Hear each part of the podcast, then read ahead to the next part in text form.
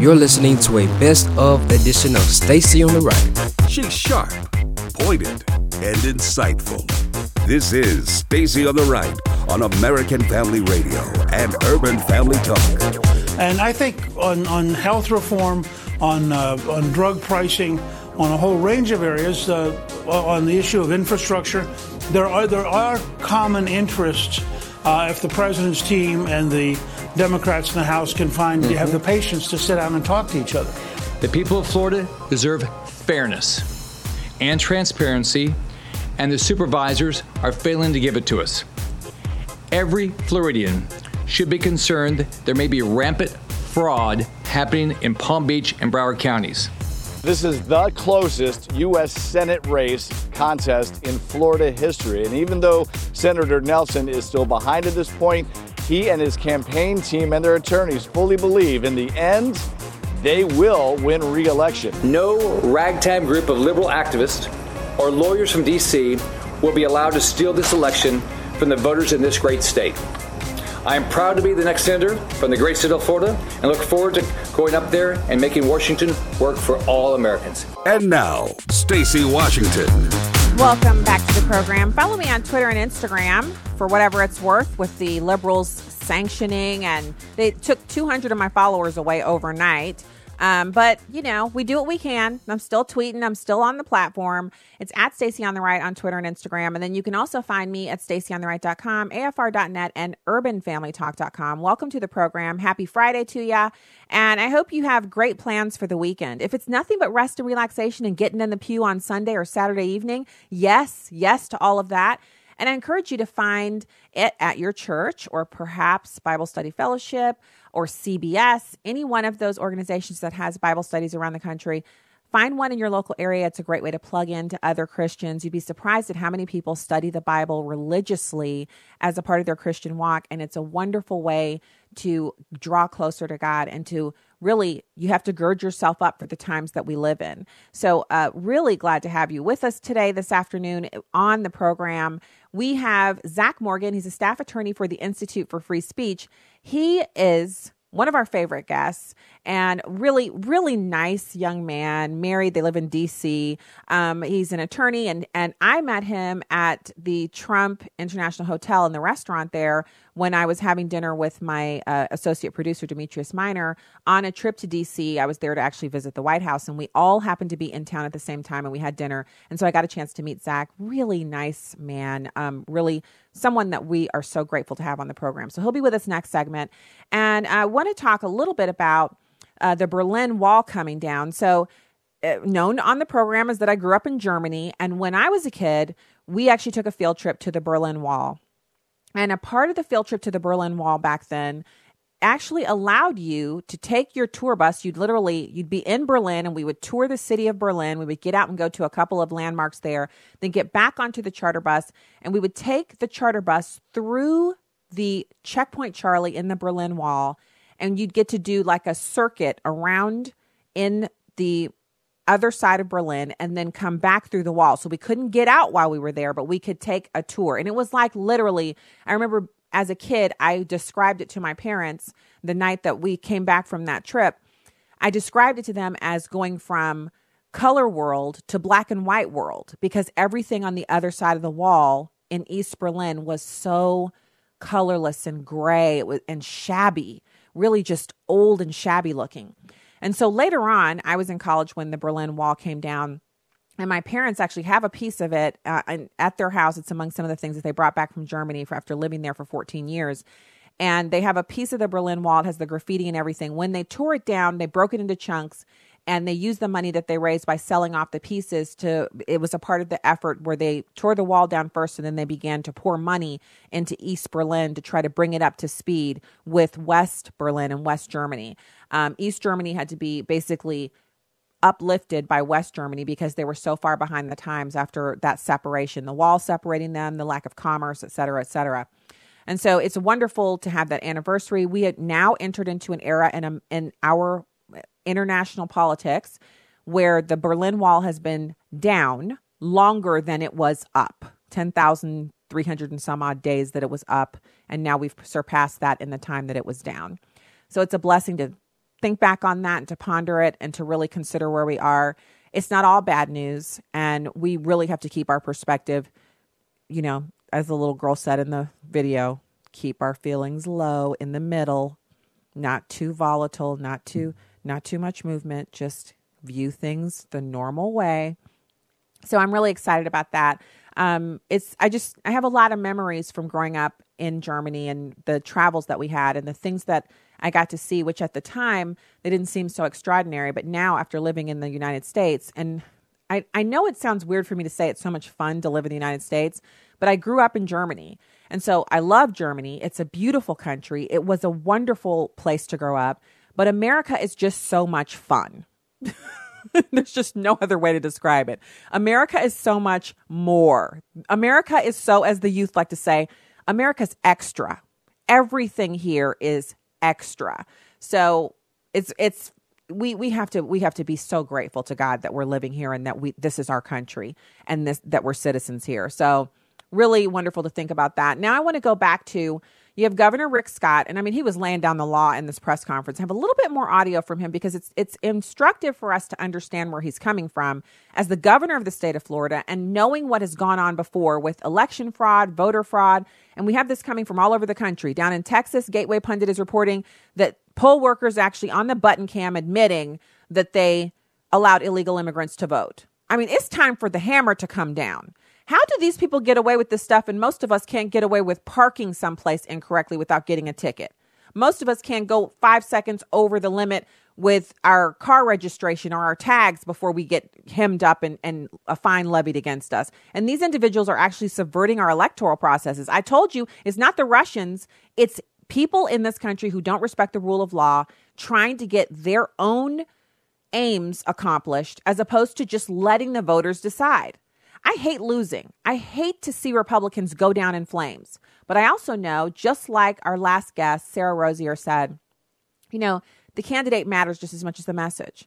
And the candidate who's willing to work the hardest and connect to people the most is the one who usually wins. Unless you're in Florida, Arizona, or Texas, apparently. So, uh, or Georgia, I should say. Um, so let's let's listen to Governor Rick Scott. It's a, a short clip here. It's number two. The people of Florida deserve fairness and transparency, and the supervisors are failing to give it to us. Every Floridian should be concerned there may be rampant fraud happening in Palm Beach and Broward counties. And the Broward Supervisor of Elections, Brenda Snipes, has a history of acting in absolute bad faith. As you will recall, a judge ruled just this last year that the office violated both state and federal laws by illegally destroying ballots in 2016. In 2016, Brenda Snipes' office posted elections results half an hour before the polls closed, a clear violation of election law. That same year, office was sued for leaving amendments off of ballots. In 2014, Brenda Snipes' fellow Democrats accused her of individual and systemic breakdowns that made it difficult for voters to cast regular ballots. All Floridians should be concerned about this. Palm Beach County is also refusing to provide information to the public, and they are illegally refusing to allow official party representatives into the ballot counting area and forcing people to stand behind a glass wall with limited visibility and no ability to hear what is going on. This is a clear violation of Florida law, and we have just filed a lawsuit. Both Broward and Palm Beach counties have failed in their duty to follow Florida law, which requires that vote by mail and absentee ballots are counted within 30 minutes of polls closing. Mm-hmm. Further, Palm Beach County has failed to update the Department of State since 10:19 a.m. yesterday. This is in complete violation of Florida law, which requires updated reports every 45 minutes until results are completely reported. We've all seen the incompetence and the irregularities in vote tabulations in Broward and Palm Beach for years. Well, here we go again. I will not sit idly by while unethical liberals try to steal this election from the great people of Florida. And he's right. Someone has to stand up for what's right. And and again, I don't care if if it was Republicans down there stuffing ballot boxes and magically finding additional votes, I would say, well, I can't get behind that. I don't want to win that badly. I don't want to win like that and no one should. You and don't don't try me with this well we have to because the republicans are racist. Where in the bible does it say go ahead and sin christians? Because when you encounter a racist that's a that's carte blanche. You got the you got the go ahead. It's a get out of jail free card. Sin all you want. You got to put those racists down. God's word says we uh, do not overcome evil with evil. We overcome evil with good. God's word says when everything looks bleak and it looks like you're not able to overcome that you continue to press forward, that you trust God. He's your shield, He's your buckler, He's your high tower. And when He gives the go ahead and says, go, you go. It doesn't matter what it looks like. You run up that hill. You take that hill and look forward to the next one. You do not stop. You do not falter because when He says it's time to go, you go. So, whatever the circumstances look like, you can trust that when God says it's time for something to happen, it's going to happen because all of these things occur in His good time. And if you feel like cheating is something you have to do to win, then you're not you're that's that's not the side you're supposed to be on. Cheating that means you know you can't win on the issues. That means you know you can't convince people uh, on on the merit that means you don't actually think you have the winning ideas. Is that where we are? I've heard a lot of talk, and we, we need to talk about this right now. We need to get it out of the way. It's two things. First of all, why are people running around like Bernie Sanders saying that the reason that Andrew Gillum didn't win in Florida and Stacey Abrams didn't win in Georgia is because they're black? Exactly who is Bernie Sanders anyway? I mean, help me out here because I'm I'm feeling like I don't understand the processes. First of all, is Bernie Sanders black? Last I checked, he was of Jewish extraction. So what is he talking about? And second of all, is it Andrew Gillum's permanent tan or is it the fact that he was talking about socialism and raising taxes on all of the people in the state of Florida? I'm pretty sure Floridians could have cared less that he's black. They were more concerned about the fact that they just moved. A lot of Floridians have either just moved or moved within the last 10, 15, 20 years from high tax states like California and New York. They get down to Florida, they finally settle in, start enjoying the weather, and then Andrew Gillum comes along and says, Well, you don't pay any income tax. We need to do something about that. And they were like, Not today, Satan. Get your behind up to one of those high tax states and run up there. Which also, again, I don't get it. Why doesn't Andrew Gillum go to Illinois, California, or New York and run on this high taxation platform. Those are the places where that would be well received because those are the states where they don't seem to care about paying a lot in tax. Everyone who cares about it dive bombs out of there. People literally put their stuff in moving trucks and move away from states where the taxes are too high. So, why would the people of Florida ever toy around with that? I don't even understand how we got any votes. I don't care. He and I hate it when people say he could be purple polka dotted because I've never seen a purple polka dotted person. But I, he could be as black as that beautiful supermodel who she's the darkest woman that we know of in, on the face of this planet. He could be uh, an albino. I don't think it would have mattered to voters. What mattered to them is that he said he needed to put an income tax in, instituted so that he could pay for the government programs he feels Floridians need. That's why he lost. Stacey Gil- Stacey Abrams in Georgia the reason she didn't win in a landslide is because a lot of people took took stock. They looked around their house and their safes and they're they're they're under the bed and on top of this cabinet and then the secret compartment over the, the, the headboard and they saw their guns and they saw the fact that they own AR-15s and that there are so many other long guns that have the same capability and take the same ammunition as the AR 15. And they thought to themselves, this woman isn't just about banning my AR 15. She actually would toy around with trying to get a bipartisan coalition together to come to my door and confiscate my firearm. Now, we all know what that looks like. We don't have to imagine it because Char- Charles C.W. Cooke over at National Review actually wrote an article about it. I've covered it here on the show, but I'll recap it for you briefly what gun confiscation in this country looks like is 20 to 30% of Americans going war, going to war with whatever government entity dares come knocking on doors. It means literally another civil war. That's what gun confiscation looks like in a country where the Second Amendment is a God given, constitutionally protected right. That's why she didn't get elected. Who cares what color she is? When we get back, we have Zac Morgan, staff attorney for Institute for Free Speech. Keep it here. What if I told you that you could clean your family's laundry and help reach the next generation at the same time?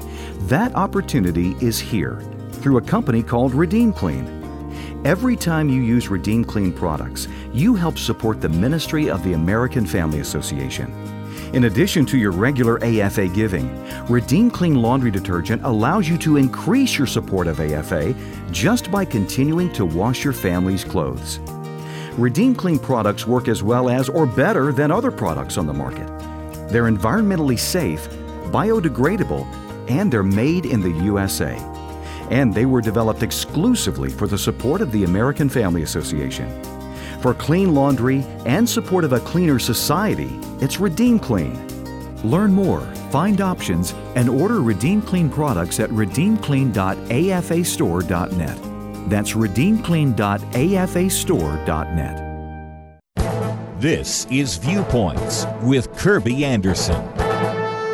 Progressive partisans want to reform the U.S. Senate because of its unequal representation. Frustrated after Brett Kavanaugh was confirmed as an Associate Justice, they point out that Democrat senators represent a much larger percentage of the American populace than Republican senators. That is certainly true. The votes of two senators from California with a population of 39 million are equal to the votes of two senators from Wyoming with a population around 590,000.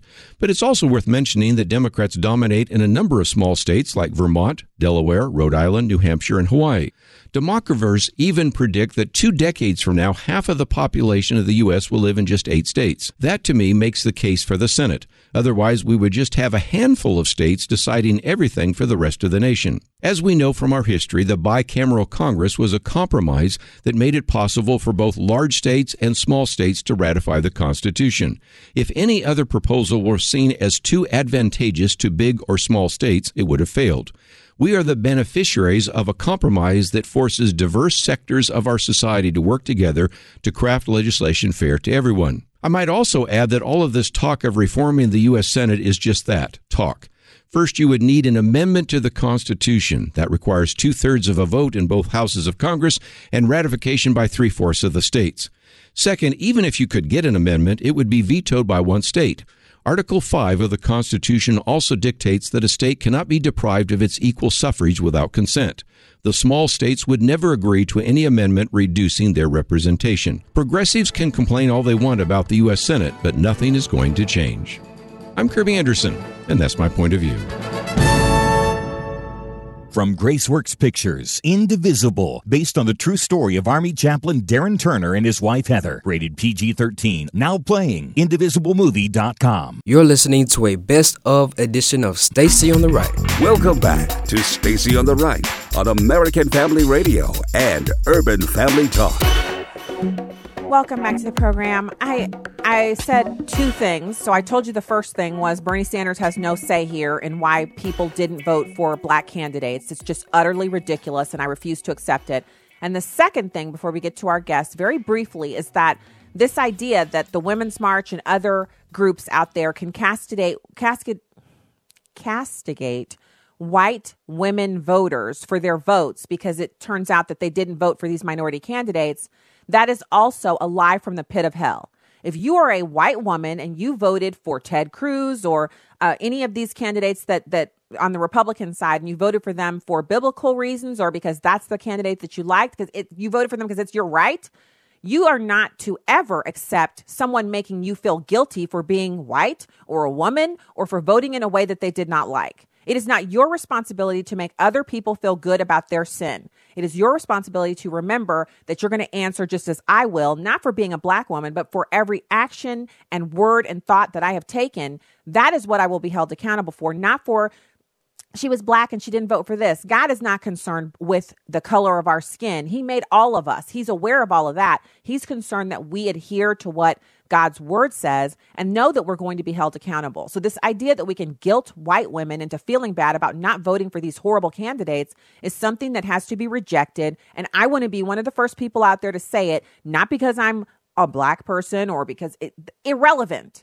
Irrelevant. All of that is nonsense, and we should never allow ourselves to be dragged into it.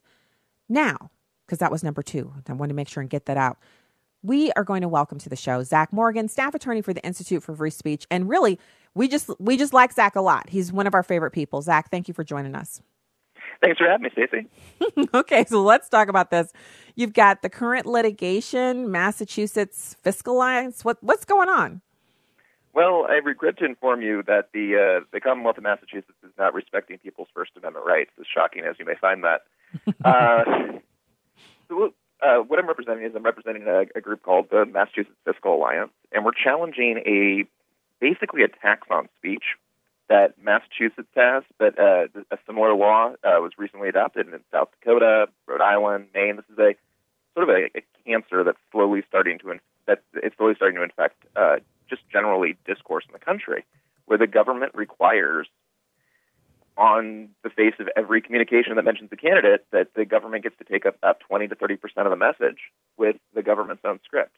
Uh, in, in its own way, it's kind of uh, a, a, political tinge to the um, the pro-life pregnancy center case, oh. uh, where the government was forcing people to the the crisis pregnancy centers in California to carry the government's message about abortion and government services. Here, we've got the government requiring the Massachusetts Fiscal Alliance to take their CEO, put him on camera, speak a government message that lasts eight to ten seconds, and then on top of that, uh, uh, place the, the, the names of the top five funders of the organization on the face of the ad as if they were its true authors. It's uh, it is it's one of the most aggressive campaign finance laws in the country, and mm. uh, so we we've decided to to uh, try to vindicate the First Amendment. So, Zac, because first of all, what you're describing sounds like something straight out of like 1984 or some kind of, uh, you know, one of these dystopian novels where they force you to say a script before you can say what you really want to say. Uh, uh you know, in other words, we even control the words that are coming out of your mouth. I, obviously, this would be unconstitutional. Do you expect to win or? Well, uh, I, I, I have to say it is it is really depressing. The, the the the scope of the law. It's it's not only that they are they they name the person it has to be as well. It has to be the CEO or principal officer. The the organization can't even choose their own spokesman. Uh, it has to be on camera. The state filed some paperwork actually saying that it was it was important that he make eye contact with the audience as he uh, as he mouths the state's words. So be, right before the election, we filed for a temporary restraining order in the District of Massachusetts, and unfortunately, we did not we did not get that. Um, so we're going to uh, we're going to continue fighting. Hopefully, I, I do agree with you though. The the compelled speech doctrine in the Supreme Court is is extremely clear uh, in cases going back to the 1960s that the government can't can't tax speech this way, uh, let alone force organizations to dox their principal funders um, as a cost of talking about politics in the state. But uh, unfortunately, right as of now, that's still the law in Massachusetts. And mm. I'd add on election day the other day, the people in North Dakota, uh, they they they voted an, on a on a measure instructing the state legislature in North Dakota to, to craft a, a similar type of disclosure laws. So this is this is something that needs to be arrested, and hopefully uh, this case can be a vehicle to do that. I am still trying to figure out how. So, in other words, bad behavior begets bad behavior in other states. So, one state's doing something wrong, and the other states are like, "Hey, that's a novel idea. We can control people with and what they say. Let's let's do that over here too. You're are you talking about taking it to court in Massachusetts and then then what after? Because if you lose there, then you would appeal to uh, would it be one of the appellate circuit courts or does it go straight to the Supreme Court? So yeah, uh, that, that's a great question. Um, so we, we filed in federal district court. Um, depending on how that goes, obviously, um, at the end of the day, then you go to the Circuit Court of Appeals. The First Circuit controls that and then uh, and then ultimately, the, if, if if if it has to go that far, uh, it would be a, a case that the Supreme Court uh, might hear. Uh, it, it, this is something that I think that, that the, the court needs to address in some fashion, if not in this case, then in another case, because so many people, when they think about these campaign finance laws, they think really all it is is you're just forcing the disclosure of extraordinarily large funders uh, who directly pay for communications. And it's like, oh well, you know, somebody gives a million dollars to a super PAC, it, it, it's perfectly fine for for them to be uh, to be disclosed.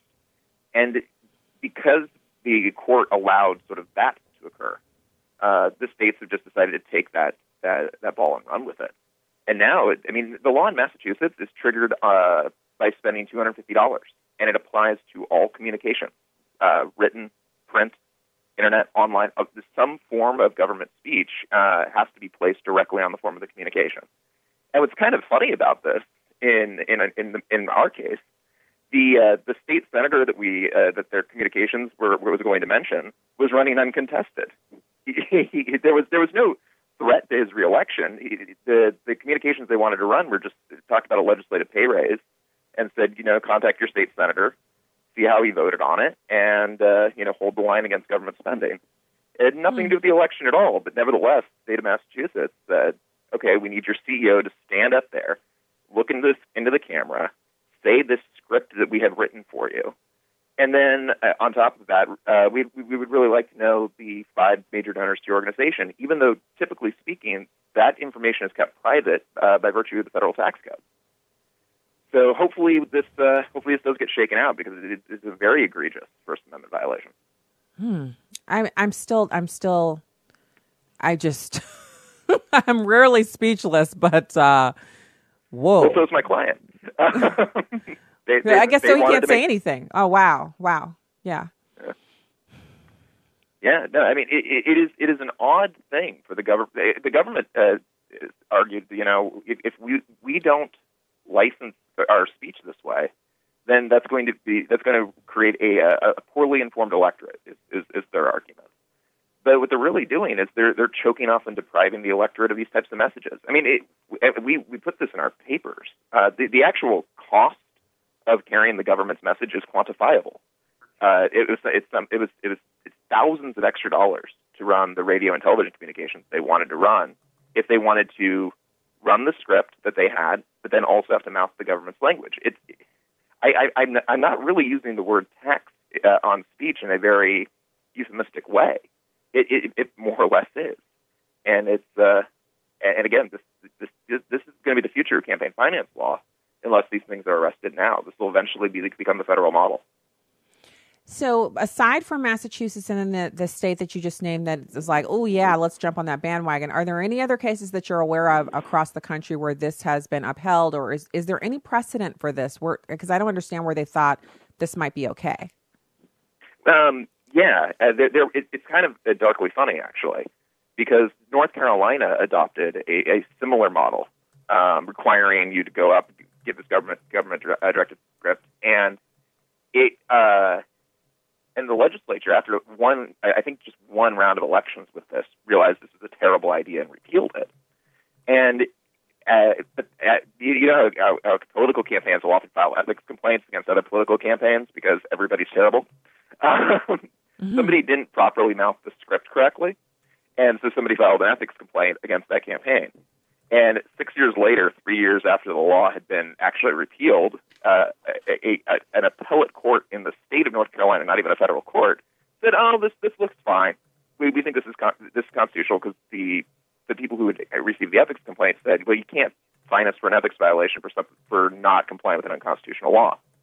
And uh, the Commonwealth of Massachusetts pointed to that case, and uh, and so did the, the, the federal judge denying us the TRO. But other than that, the all all of the available precedent. The Supreme Court, even a, a case in, in the Ninth Circuit from 2004 called where the ACLU Nevada sued, uh, generally says states can't do this. But this particular type of law has never has never been challenged before uh, before the Massachusetts Fiscal Alliance decided to take it on. Well, I I'm glad you're on the case. I have to say, Thank I'm you. glad you're you're yeah. I'm I we need you on the case, and then we also I guess we just have this. There's this. We need people to understand what the Constitution says about free speech. If people mm-hmm. understood mm-hmm. that, they wouldn't make laws like this. Like they they would they would say, "Oh, we can't make a law like that because that's unconstitutional." This this is a direct result of people not understanding our rights under the Constitution. Mm-hmm. Well, and, and then the, the other thing that, that I found in, in my experience in litigating these types of cases is the government always says, well, you know, if, if revealing this information or compliance with this law caused there to be threats, harassment, reprisals by private actors or the government against your donors, well, then you could come and, and, and ask for an exception. And I, I find that so so odd. One, because it, it the exception's never given for the most part. But two, it, it's post hoc that they, they they want you to mouth the government's words, uh, you know, uh, uh, publicize private information about your donors, and then on the off chance that somebody decides to take matters into their own hands and somebody gets hurt, then and only then can you maybe not have to comply with the law that harmed you in the first place. It, it's it's precisely the opposite about how, of the way these types of government acts should work, right? The the government should uh, should have the onus of proving that its law won't harm anybody, not us saying that. Uh, well, you know, in the absence of some other extraneous harm, then we don't have to. Then we have to comply with the Constitution. It, but but uh, it, it's an argument that the government makes, and a lot of times it's unfortunately accepted in, in, in courts and by state legislatures. Well, we got to put a stop to that. Um, and but that's why we have the Institute for Free Speech. Um, your website is ifs.org, ifs.org thank you so much for the work that you're doing and for publicizing this case. I think um, Americans should be we we have to provide the oversight. We're the citizens. We we allow these people to govern over us by electing them. We have to start watching these people, and when they start bringing this stuff up, that's when you email or you make a phone call or you show up to a public meeting and say, "This is not something that is going to stand because we are going to vote you out if you put something like this in, in effect." We have to start being more active. Yeah, no, uh, they uh, we. I, I know I always say this whenever I come on uh, come on the show, but we need a we need a very civil society. Uh, it can't just be you know a large overbearing government and autonomous individuals. People need to, and and, and that's one of the the real that's the collateral damage done by these campaign finance laws when they make it harder for people to organize and talk about policy. What they're really doing is they're breaking apart the, the bonds of civil society that connect us to one another and leaving us all in sort of listless atomize these individuals with no connection to one another. I mean, I'm, I'm overstating it somewhat, but it, it does damage to that.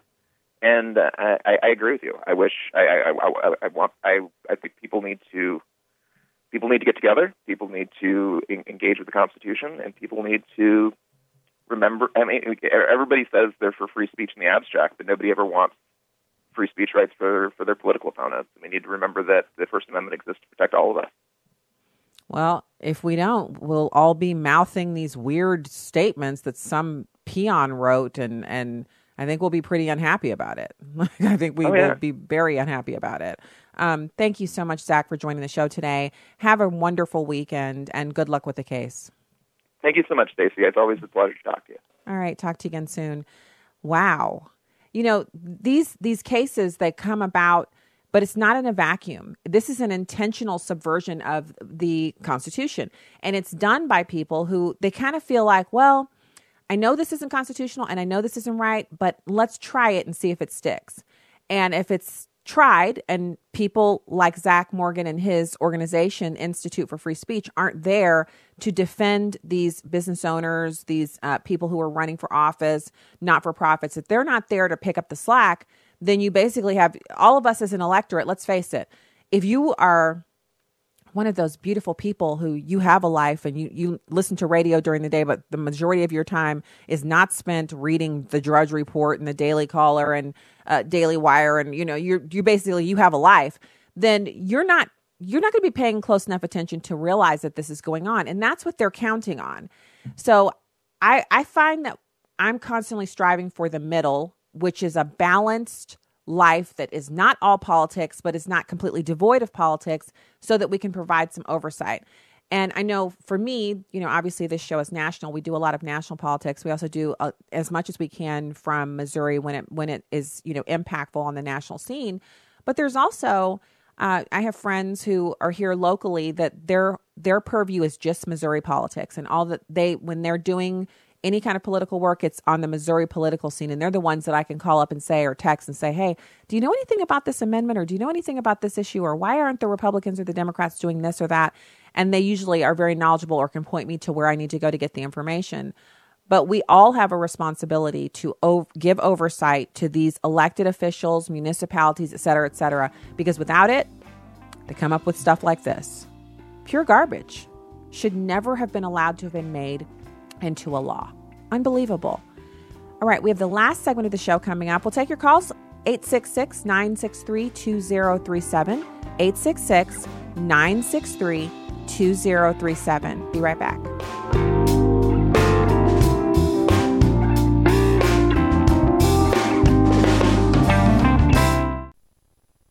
We live in a day when America's families are under attack like never before.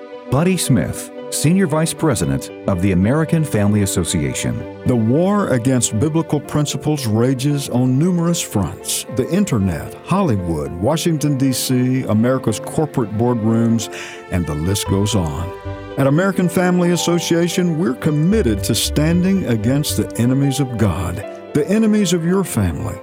And we recognize it's an impossible task without God's favor and your partnership. Thank you for being faithful to pray for this ministry, to give financially, and to respond to our calls for activism.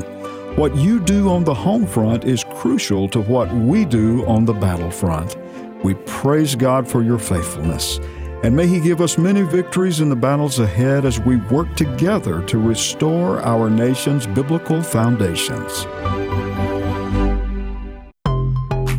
This is just a minute with Stacy Washington. Supreme Court Justice Antonin Scalia once said of Christians, God assumed from the beginning that the wise of the world would view Christians as fools, and he has not been disappointed. If I have brought any message today, it is this Have the courage to have your wisdom regarded as stupidity. Be fools for Christ, and have the courage to suffer the contempt of the sophisticated world. End quote. Are we truly willing to suffer the ire of our coworkers and so called friends for taking unpopular Christian positions? In most cases, no, since polling by Barna Group shows that only 4% of Christians hold a biblical worldview. Christians, it's time to choose. Scripture says we can only serve one master. If we are to truly impact our nation for Christ, we must repent of our sins and turn away from them for good. The eyes of the Lord continually roam the earth searching for a righteous man that he might show himself strong in. I'm Stacy Washington. Find out more at stacyontheright.com. Military Matters. The Rio Grande Valley sector is the busiest in the nation for illegal crossings. Customs and Border Protection says it made more than 21,000 arrests here in October alone. Agents say they welcome the assistance from the U.S. military, with thousands of active duty troops now deployed along the southern border.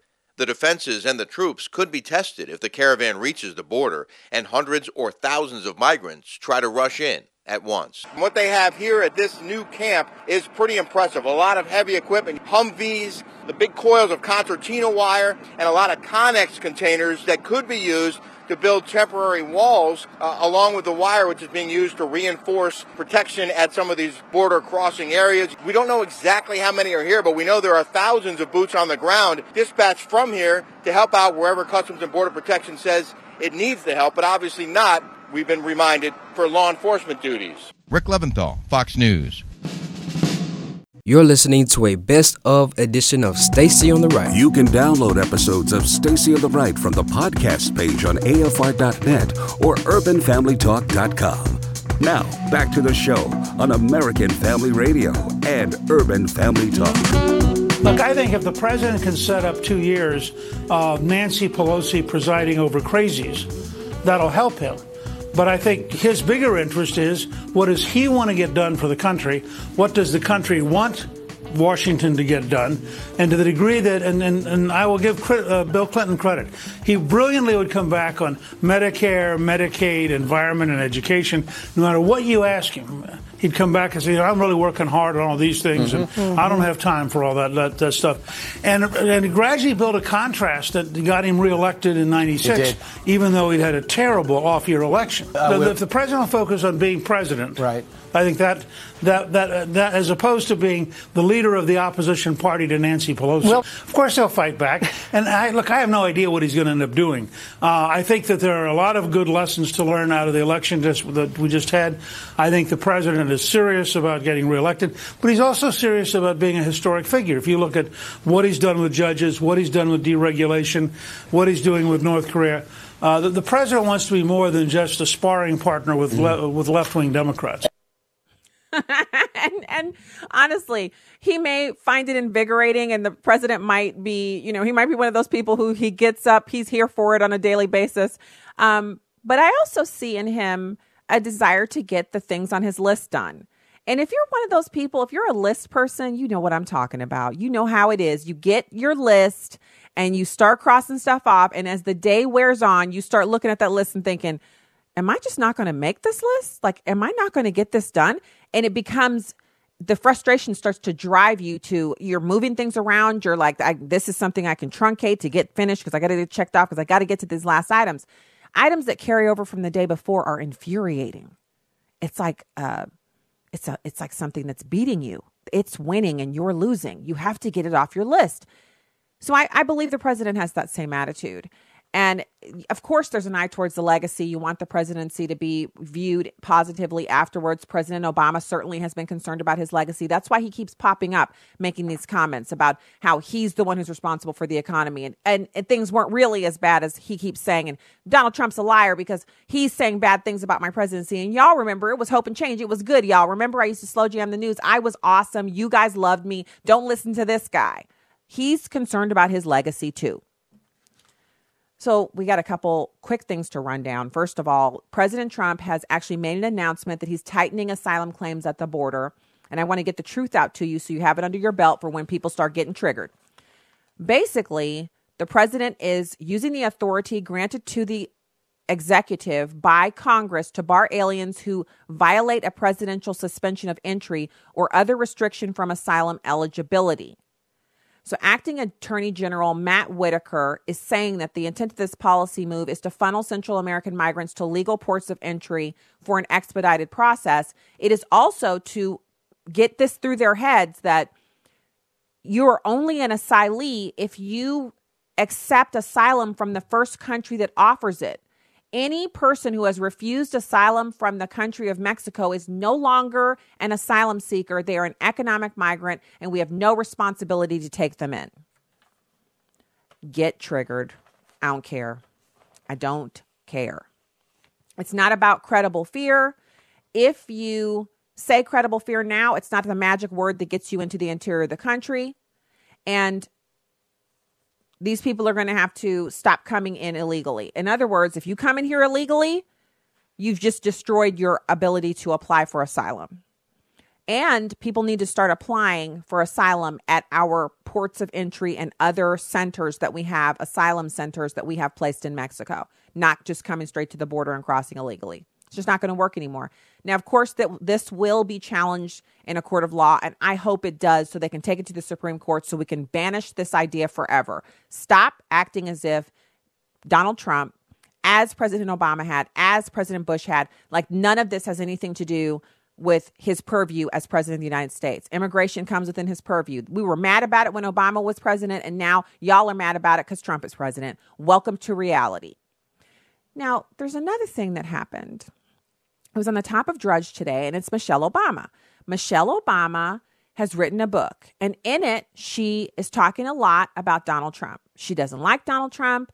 And remember, this is the same woman who said she'd never been proud of America until her president, her husband was running for president. She'd never been proud of this country until her husband was the president. Now, I got a lot of problems with that. Like, I have so many major problems with that. We don't have the time left in this program for me to fully articulate my problems with that. You know what? If you have a problem with it, call me. Let's talk about it. 866 963 2037. 866 963 2037. In the book, she talks about how she had a miscarriage and they used in vitro fertilization to conceive their two daughters.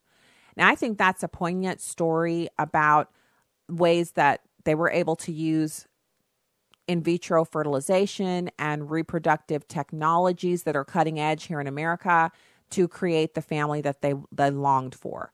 And that's a beautiful story. I have no problem with that. And I also don't have a problem with her taking it to Donald Trump in her book. That's her right to write a book about whoever she wants, whatever she wants. She also blames Donald Trump for what she felt were was putting a target on her family's back because he was questioning the validity of the birth certificate that Barack Obama had. But was Donald Trump the initiator of that story? Where did he get it from? Why was it in the media at all? Hillary Clinton and her surrogates put that out there during the primary campaign. The fact that Donald Trump took it and ran with it I mean, she could be mad about it, but she needs to also take the person who initiated the story to the woodshed. And if you notice, she doesn't do that because Michelle Obama knows better. She knows better than to attack Hillary Clinton. She knows better. Yes, I said it. Michelle Obama knows her place in that party that she's a part of, and it is below Hillary Clinton. In the pecking order, she may be a Michelle Obama. She may be gearing up for 2020. Who knows what she's doing? But she knows she's not going to criticize Hillary Clinton in a book. How about that? I, I mean, prove me wrong. If Michelle Obama has made it her business to criticize Hillary Clinton publicly and to do so in books, I mean, please prove me wrong. Please show me where in her book she criticizes Hillary Clinton. Hillary's husband said that Barack Obama was clean and articulate, but would have been serving us coffee just a few decades ago. So, I mean, please miss me with what Donald Trump said. Your political nemesis during the primary said your husband was that his hands look clean and that he was articulate, and that not too long ago, your husband, a Columbia uh, Columbia law, I forget what he has a Ivy League law degree that that man would have been serving coffee to Bill Clinton not too long ago.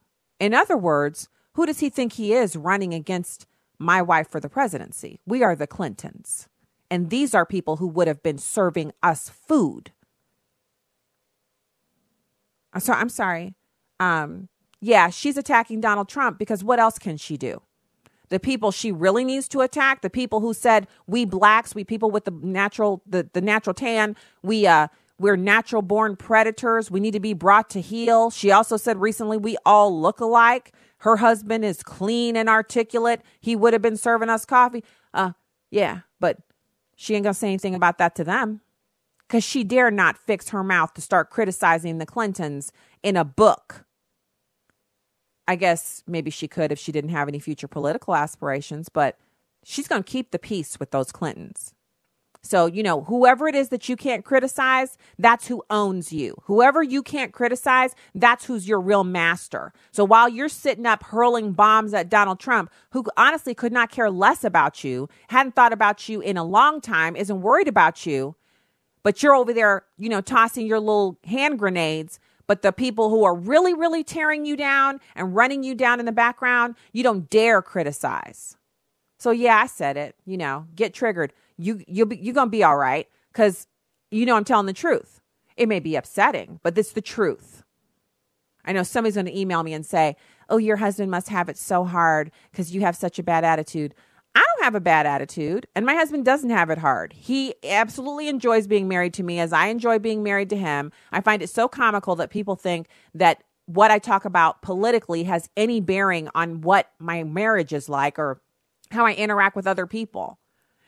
I'm telling the truth to you. And if you don't like it, it has zero to do with my marriage or whether or not I'm cooking dinner tonight or anything like that. It has to do with the fact that you know you can't criticize the Clintons either. If you're a Democrat, you can't say anything about them. They can say whatever they want to about you and your permanent tan and your clean hands and your articulate talk and the fact that you should be serving coffee, because that's the insinuation. He would have been serving coffee to us a few years ago and he should still be serving coffee to us now. Who does he think he is? He's kind of uppity, isn't he? You can finish that off.